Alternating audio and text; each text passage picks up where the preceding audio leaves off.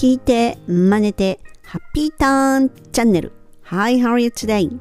フォニックスマスターのメイさんです。このチャンネルはアメリカ英語の発音に手に入れるコツに特化した内容をお送りします。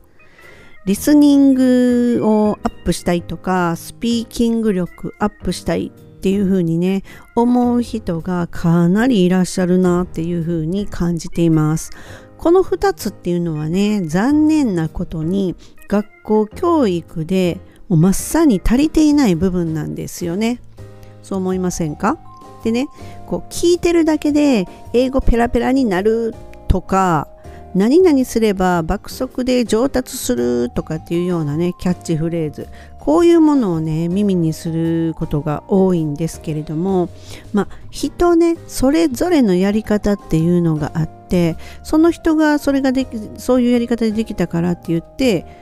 自分もそれでできるのかって言ったら必ずしもそうじゃないじゃないですか。でねやっぱり一番しっくり自分に来るなっていうやり方っていうのが見つけられるっていうのが一番いいわけなんですよね。そしたらもうそこを突き進んでいけばいいっていうことになるわけなんですけれども何よりもまずはねこう自分のレベルっていうのがどこなのかなどういうもんなのかなっていうのを知る必要があるんですねだからといって今の英語力のレベルを知りましょうっていう TOEIC を受けるっていうそういう話じゃないんですね。うん、でですねまあ全くのね初心者全くなんかこう学校の英語だけをやってきたっていうような方そして留学とかホームステイっていう経験はあるんだよなっていう方英会話スクールにね通ってる英語教材っていうのを購入して取り組んでるっていうような方っていうのはそれぞれにやっぱりこう微妙にレベルが違うんじゃないかなって思うんですね。うん、であのまあこれって結構王道ですよね学校教育が終わってなんかでもやっぱり留学したいなとかホームステイ行きたいなとかっていうふうに思って行くわけじゃないですか。ででね私の経験からいくとそうなんですよホームステイに行ってそして、えーと、留学っていう風なに決めたわけなんですねでもその時点でフォニックスとかあの英会話力がうんぬんとかっていうのは正直考えたことがないんじゃないかなと思うんですよ。でホームステイに行った時にそのホームステイ40日間だったんですがそこって全く同じところが留学先だったんですね。なのでまあ下見じゃないんですけどもホームステイに行ってその時にあ留学したいなっていうふうに思ったわけですよ。なので帰国してから TOEIC じゃなくて TOEFL っていう試験を受けて、えーと、留学するという権利をチケットを手に入れたんですね。うん、でその留学をした時に初めて自分の英語力のなさっていうのに気づいたんですよね。でやっぱりホームステイっていうのはお客さんとして迎えてくれてるわけなんですよ。そこがねすっごい大きな違いだなっていうふうにあの時すごく感じてつらかったんですけれども、まあ、ちょっと話がそれていっちゃってるんですけれどえっとですねまずこのスピーキングじゃなくまずはリスニングっていうのを鍛えたいなって思った時にたくさんの英語をやっぱり聞こうとする。それはいいんですよ。聞こうとするというそれはいいんですけれどもそこでねこうネイティブの英語をやっぱり聞きたがるっていう人多いと思うんですよ、まあ、自分もそうだったんですが。ネイティブのそしてそれをあの真似しましょうっていう流れになるパターンあるじゃないですか。でもまずそのネイティブの人が何を言ってるのかっていうのをきちんとわからないといけないわけなんですね。でそこで必要なのがスクリプトつまりはその何を言ってるかが文字として見えるものっていうのが必要になりますよね。でそれを見た時にあれ？なんか言ってることと書いてる文字とが違うっていう風な感じるっていうことが起きるんですねそこで。でえなんでその言ってるのはそうは書いてることと聞こえることは全く違うことを言ってるっていう風な時はこれはやっぱりこの英語という音っていうものとしてね文字としての認識はあっても音としての認識っていうのができていないっていうことになるんですね。うん、でそれをそうそれなのに音の認識ができていないのに聞こえたまま真似してみましょうっていういう人が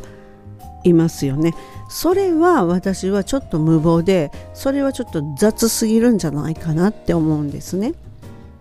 でじゃあ何がどうなのって言ったらそれはやっぱりこの音の決まりそれこそ私がここの音声で届けているこのフォニックスですよね。音に特化したっていうのがそれなんですがフォニックスというものをまずはマスターして、まあ、マスターまでもいかずとも理解してあこうだからこう砕けてこうなるのかっていうようなことがわからないと自分の口では言えない。言えないことは聞こえない。そこを言えないのに無理やり耳だけ鍛えようっていうのはちょっと無謀なんですよね。まあ確かにそういう人もいますよ。文字は書けないけど喋れるっていう人が当然日本人でもいらっしゃるしどこの国でもいらっしゃると思うんですね。でもそれっていうのはむちゃむちゃ環境が整っててもう聞く環境にいるっていう中の話ですよね。だから聞くこととその文字の認識とかいうのは全く別物として生きてる環境その環境があるというのがもう一番のベースですよね。でも私たちみたいに日本で生まれて日本で育って英語っていうのを第二言語として学校で学び出すみたいな環境に置かれてる人間からするといきなり英語を聞いてバンバンバンバンそれをねあの入れて入れてってそして口からね聞こえたまま真似しましょうっていうのはちょっと無謀だと思うんですよ。なのでフォニックスっていう音が重要だって私は気づいたんですね。そこが分かればつながった音も聞こえてくようになるってことなんですよ。てかちょっと順番が間違ってるんじゃないかなっていうのを常に思ってで実際に私がその私の生徒さんであのもう実際に仕事としてまあえっ、ー、と案内ガイドさんですよね今だったらたくさんの外国の観光客の方来られるのでガイドさんとして英語を使ってる方だとか準1級の英検を持っててそれで仕事でその外国にですね行かれるっていう方もいらっしゃるんですよ。でもそういう方々がなぜに私からのレッスンを受けたいと言ってくれるのかっていうことはそういうことなんですよね。実際にリアルにネイティブの方接した時にすごく聞き直されるっていうこと言われるんですよ。っていうことはもう昔のかつての私と全く一緒なんですよね。聞き直されるんですよ。なんで聞き直されるのかが私分かんなかったの一生懸命言ってるのになんで聞いてくれないのっていうのは感じたんですね。っていうのはこれはやっぱりこの音の決まり英語の音っていうものを分かってなかったんだなっていうことなんですね。なので順番としたらきちっと音を分かってからその後いろんなものを上に重ねていくっていうだからベースが英語の音フォニックスの音っていうものを理解した上でリスニングやったりスピーキングやったり、えっと、シャドーウィングやったり、えっと、リピートやったり繰り返しやったりそして暗記やったりっていうことをやられるのが一番手っ取り早くって効果的だと思うんですね。これが私の経験から言える私が思うやり方なんです。でも自分がそうじゃなくてもうバーッと詰め込む方が得意なんですっていう方はそれでいいとは思うんですね。ただたくさんたくさんの単語っていうのを自分の中にね語彙力を詰め込んだところで発音ができてなかったらやっぱり通じないんですよね。うん、それとその英会話として会話をするっていう上でのあの語彙力っていうのってそんなむちゃむちゃ高度な語彙力っていうのはいらないと思うんですね。実際にむちゃむちゃ高度な言葉を使って会話を日常会話をやってる人っていうのはすごく少ないなっていうふうに感じれるんですよ。だったらばその今聞かれてるのが英会話をね上達させたいと思うんだったらまずはベースとなるフォニックスの音をしっかりマスターする。そしてそのそれを踏まえてリスニング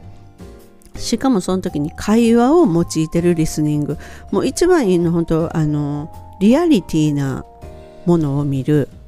でもそれに字幕が英語で出るならなおよしなんですね。それ日本語の字幕が出てしまうとどうしても日本語に目がいってしまうと耳がおろそかになるので学習者として取り組むんであれば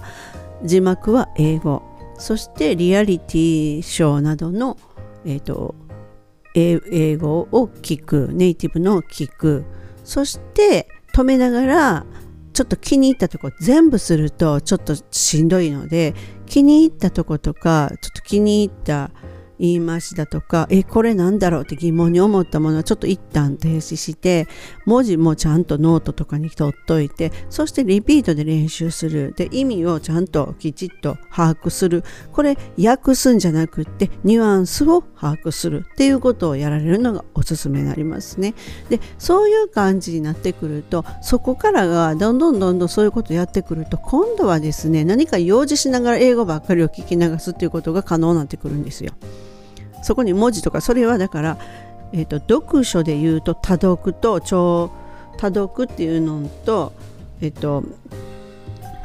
多読をするのかそれとも精読するのかっていうことですよね。しっかりと読むのか理解しながら読むのかそれともバーッといっぱいの量をこなすために読むのかっていうことっていうのと分ければいいようになってくるんですね。なので用事をしながら英語のニュースだけ流しとくとか用事をしながらそのなんかトークショーを流しとくとかいうことが可能になってくるんですね。だからそれでも耳はちゃんと変なもんで聞いてるもっと言うと寝てる時に英語のニュースを流しとくとかですねはいっていうのもむちゃむちゃ効果的ですっていうのは寝てても自分は寝てるんだけれどもなんか脳って動いてるんですよなんか聞いてるんですよね。うん、これはね私もちょっと不思議な経験ですけれども私はそれをやってたらなんか自然と上達しました。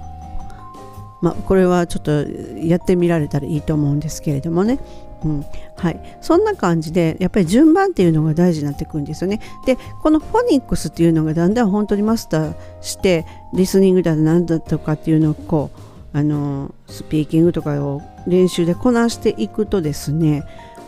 漢詩とか前置詞っていうものが